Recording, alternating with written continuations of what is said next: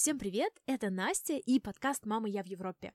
Сегодня у нас для вас готов очень-очень интересный выпуск, где мы расспросили Агнию Сергеюк о медитации, о том, что же такое медитация, как понять, что она нам подходит, а еще задали вопросы по теме ее очень-очень интересного исследования. Ну что, давайте начнем.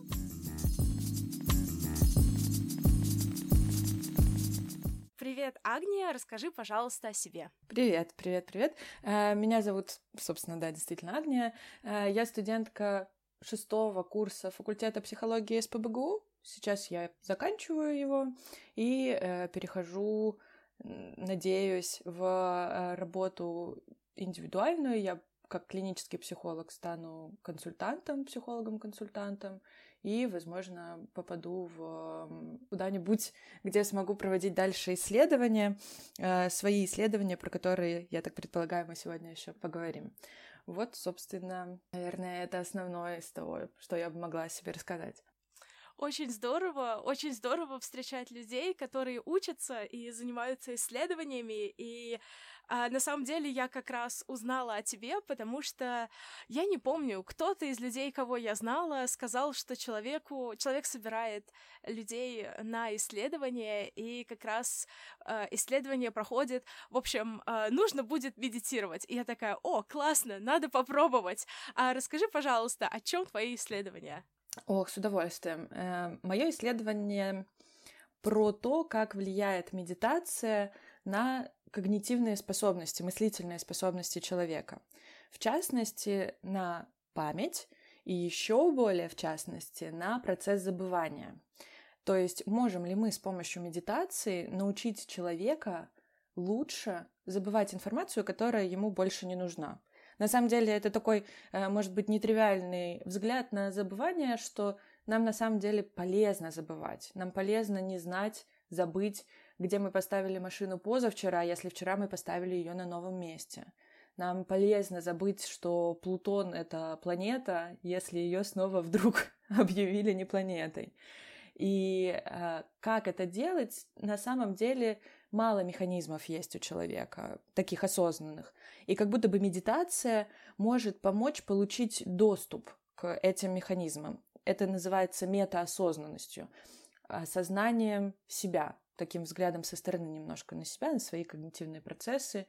И кажется, что, исходя из теоретического бэкграунда некоторых исследований до этого, кажется... что такое могло бы получиться. Мы действительно могли бы натренировать свое забывание. Но, спойлер-алерт, в моем исследовании этого не получилось. Да, это как концепт, это звучит очень круто и очень интересно, потому что в таком случае, может ли, допустим, это помочь нам пережить или забыть, если нужно, какие-то травмы или какие-то... вещи, которые с нами случились, и они не повторяются с нами, но влияют на нашу жизнь в будущем? Да, это очень замечательный вопрос, потому что на самом деле из вот этой точки примерно и появилась необходимость начать исследовать забывание. Есть сейчас, к сожалению, большая тенденция всплывающих историй про разного типа насилия, и кажется, что люди, которые пережили опыт насилия, травматический опыт в любом его формате, они лучше намеренно забывают информацию. Вот, например, люди, которые поучаствовали в моем исследовании, у которых был травматический опыт, они, видимо, на уровне начальном, уровне бейслайна, лучше справлялись с этой задачей, потому что у них есть постоянная необходимость подавлять воспоминания, забывать какую-то информацию. И, возможно...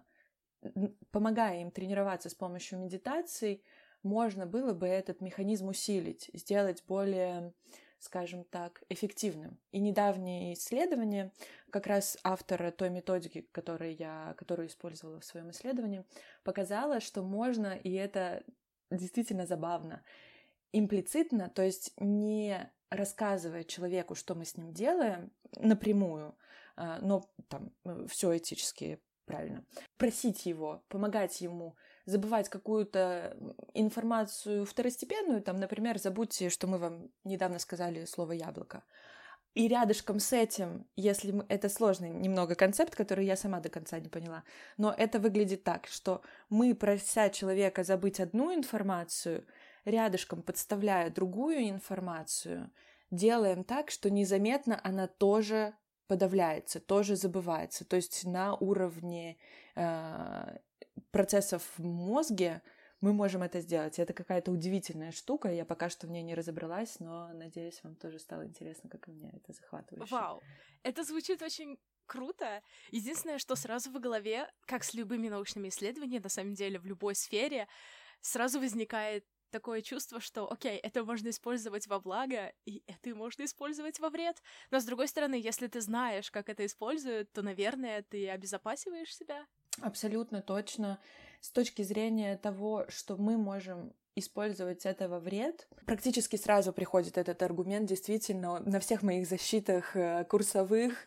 Агния, скажи, пожалуйста, почему дедушка Фрейд стучится тебе в окошко, вот он стоит прямо у тебя здесь, ты хочешь заставить человека подавить то, не прожить то, что он, по сути, должен был бы прожить, запроцессить и все такое. И это сложный вопрос. Да, я понимаю. И вообще, наверное, хотелось бы вернуться немножко назад и вообще спросить, а что такое, что есть медитация и чем, допустим, медитация отличается, если отличается, от тех же самых дыхательных практик? На самом деле ничем, если мы говорим про дыхательную практику, где мы обращаем внимание на дыхание. А скорее всего, если мы подразумеваем, что это практика дыхания, то мы на него внимание обращаем.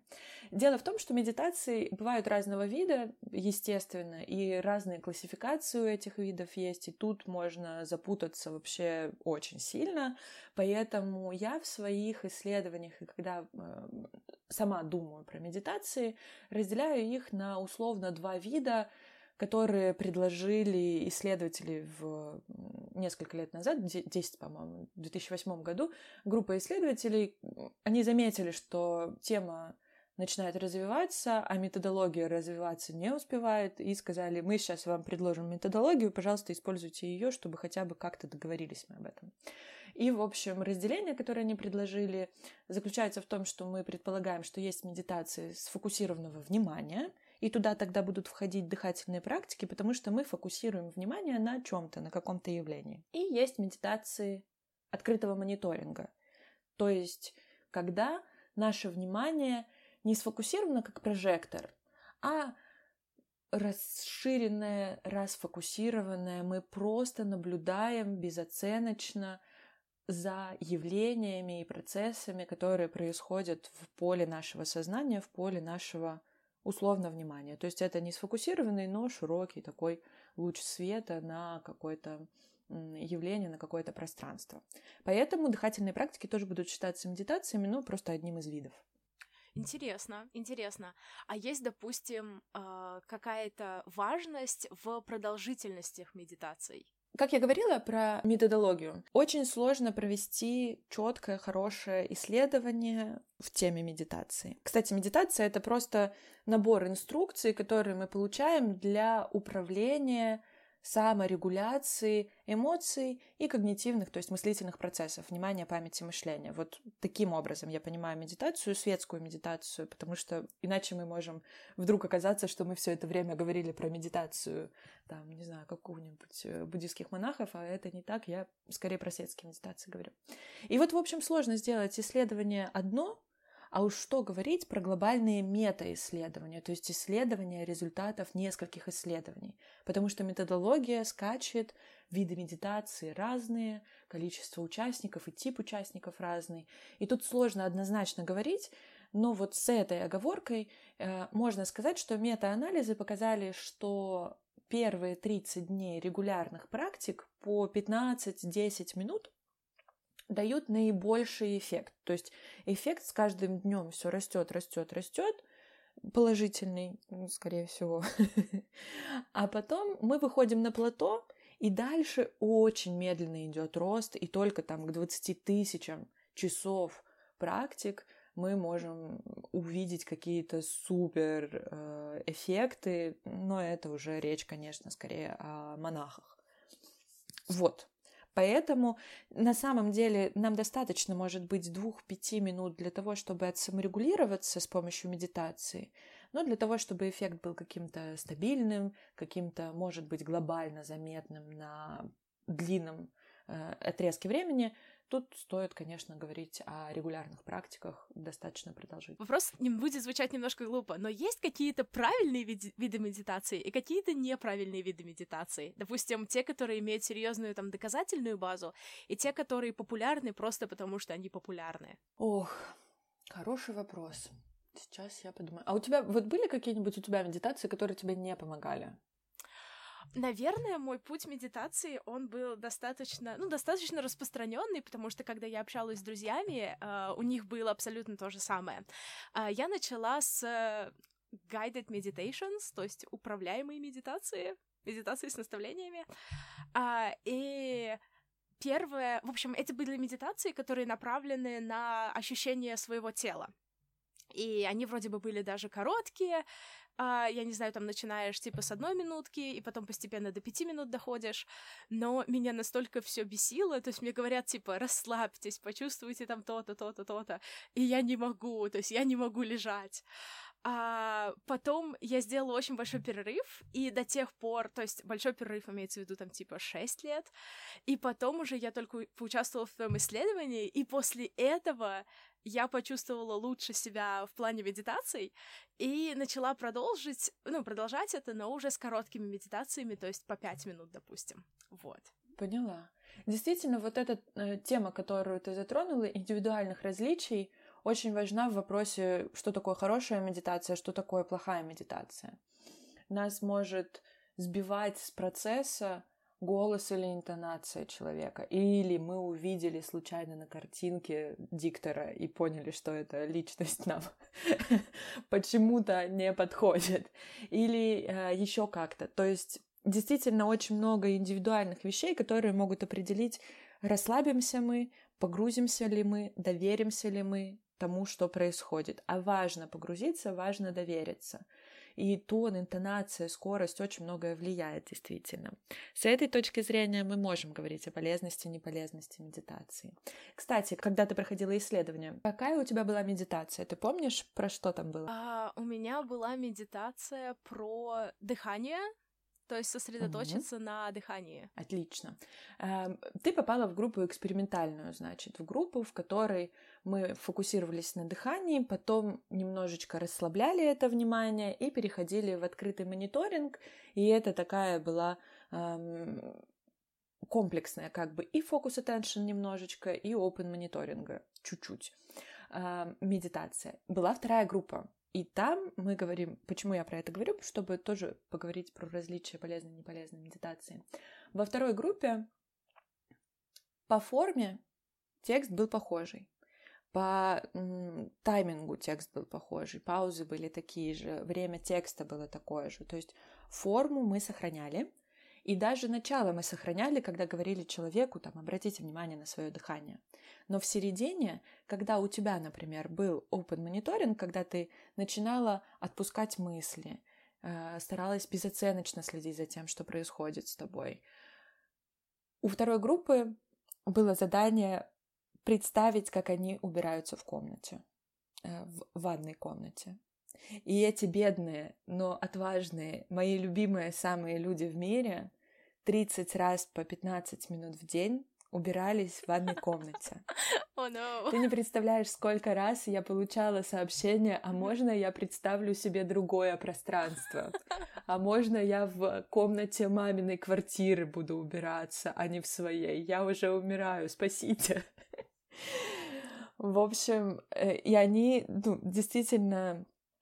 Это можно назвать бесполезной медитацией с точки зрения пользы, которая ожидается от медитации open monitoring, но э, визуализация тоже может быть расслабляющей. Например, визуализация является частью так называемой йога-нидры. Может быть, ты про это слышала, это э, медитация перед засыпанием. Такая довольно... хорошо исследованная, неплохо исследованная медитация, и можем про нее потом отдельно поговорить, но, в общем, там тоже есть аспект визуализации, и как будто бы он там осмыслен и полезен. Но в моем исследовании он был осмыслен, но бесполезен с точки зрения эффектов, которые мы ожидали, и здесь тоже может быть такое. То есть медитация может быть полезна, бесполезна с точки зрения индивидуальных различий, погрузимся мы в нее или нет, и может быть полезна, бесполезна с точки зрения ожидаемых результатов. Мы хотим расслабиться, мы хотим сфокусироваться, мы хотим перестать тревожиться, или мы хотим собраться в какое-нибудь алертное состояние. С этой точки зрения медитация может быть полезной, бесполезной, правильной или неправильной. Но по большому счету все, что тебя погружает, и это может быть такой йогический немножко смысл, все, что тебя погружает в процесс и то, на чем ты фокусируешься, это можно уже считать медитацией. Логично. А вот, кстати, интересно про обучение, а, так как, ну, я живу в Швеции, и у меня детей нет, но я знаю некоторых людей, у которых есть дети. И для меня удивлением является то, что у ребят в начальной школе есть отдельный класс, который называется mindfulness, осознанность, и они учат детей медитациям и практикам осознанности. И я просто в таком шоке от этого. Разделяю с тобой этот шок, и это... Какой у тебя шок? Приятный, Приятный. или... Mm. Ну, то есть... У меня, потому что тоже. А. Угу. Ну, то есть, мне кажется, что, ну, по крайней мере, когда я была в школе, я была гораздо более тревожным человеком, потому что я не умела справляться со своими чувствами, своими эмоциями, и для меня вообще удивление то, что, ну, скажем так, казалось бы, ну, детей, которые, на наш взгляд, еще маленькие, и они мало что знают, и их уже учат таким вещам, которые сейчас иногда взрослые люди не знают. Абсолютно, абсолютно. И это, мне кажется, что хороший шаг вперед, потому что сейчас как будто бы, да даже при приеме на работу мы рассказываем немножечко о своих hard skills, упоминаемых, и потом довольно ярко расписываем свои soft skills, потому что как будто бы в современном контексте soft skills часто решают. А в школе нас никаким soft skills не учат вообще, просто ничему, к сожалению, не учили. И то, что это в прошедшем времени, это очень радует. Обучение mindfulness в, на ранних этапах в школе или там в детском саду к какому-то уровню осознанности обеспечивает чуть выше как будто бы шанс получить hard skills быстрее, легче, с меньшей болью. Меня часто спрашивают, как научиться учиться в работе к консультанту ко мне, как к консультанту приходят и говорят, я не знаю, как обучаться, потому что я не знаю, как учиться. Что это за процесс? Меня всю жизнь там учительница в школе заставляла, родители там ругали, били, а я сам себя не могу, сама себя не могу заставить. И получается, что вот это mindfulness, вот эта осознанность, понимание, что мне нужно, как я учусь, что для меня хорошо, что для меня плохо, это такой огромный ресурс, замечательный. Я бы хотела, чтобы у меня он был в детстве, он, к сожалению, он появился у меня гораздо позже, но я думаю, что это супер полезно и очень здорово. Важно сказать, что mindfulness — это эм, отдельный вид медитаций, состояния и качества человека. То есть это такое комплексное понятие. Тут сложно сказать, что это вот одна только медитация. И если говорить про типологию, про которую вот я предложила, э, здесь mindfulness будет... Скорее, mindfulness-медитации являются медитациями открытого мониторинга, когда мы безоценочно наблюдаем за процессами вокруг.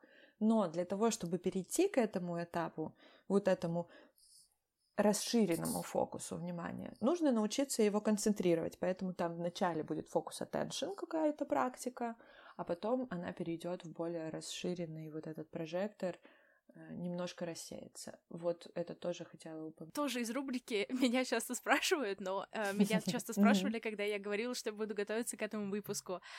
Э, у людей часто возникает проблема, что они вот один раз сделали медитацию и уже больше к ней никогда не вернулись. В смысле, медитация как практика в принципе. Как uh-huh. сохранить, э, допустим, как сохранить э, ежедневность медитации и вообще надо ли? В идеале да, надо. Oh no. Но на самом деле не обязательно. Здесь зависит от того, зачем мы медитируем и как мы медитируем. Для меня было открытием то, что в работе над моим дипломом, над моей научной работой, я настолько много на ней концентрируюсь и так много думаю о медитациях, что я уже намедитировалась до конца жизни. И как будто бы это не медитация в смысле э, процесса такого общепринятого смысла, но это медитация с точки зрения фокусировки внимания, обращения внимания на себя. И это стало каким-то образом навыка, навыком, вот эта метаосознанность, внимание, свое внимание к своему вниманию.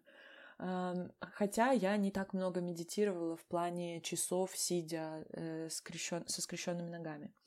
Я уже упоминала вот это мета-исследование, в котором говорится, что наибольший, наилучший, наэффективнейший эффект получается, если тридцать дней подряд медитировать. Но на самом деле вполне достаточно, если при необходимости человек будет внимателен, во-первых, к своей необходимости помедитировать, пооставаться наедине с самим собой, отрефлексировать что-то или поучиться понаблюдать за чем-то. Ну и, конечно, процесс обучения, процесс привыкания к новому навыку, медитация в том числе это и навык тоже, при определенной регулярности освоение этого навыка происходит гораздо быстрее. Поэтому вот, да, действительно, как будто бы надо какую-то регулярность себе придумать и сохранять. И для того, чтобы это происходило, например, есть некоторые приложеньки, в которых, некоторые приложения, в которых геймифицируется этот процесс. Например, там вот заполнился кружочек, или вот вы получили ачивку, или еще что-то. И многие люди подвержены вот этой геймификации, не зря она вообще повсюду такая тема важная. Люди погружаются в это. Например, люди коммитятся на исследования.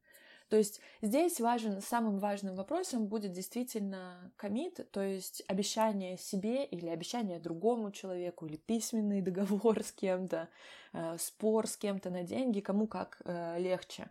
Но нужно, да, каким-то образом договориться и, собственно, заниматься, находить пятнадцать минут, десять минут, пять минут для себя в течение дня. Это тоже такая большая практика. Да, и мне кажется, это очень важно просто для даже заботы о себе. Именно. Мне кажется, это очень классный совет, и, наверное, он будет последним в нашем выпуске для того, чтобы вот на такой вдохновляющей ноте люди закрыли эпизод и отправились медитировать. А, спасибо большое, Агния, за участие, и спасибо большое слушателям, что послушали такой, на самом деле, интересный выпуск. Спасибо большое, спасибо большое, Настя, что пригласила, мне было очень интересно, и то, что вопросы такие захватывающие тоже меня заставили задуматься в некоторые моменты. Спасибо тебе огромное. Спасибо, пока-пока. Пока.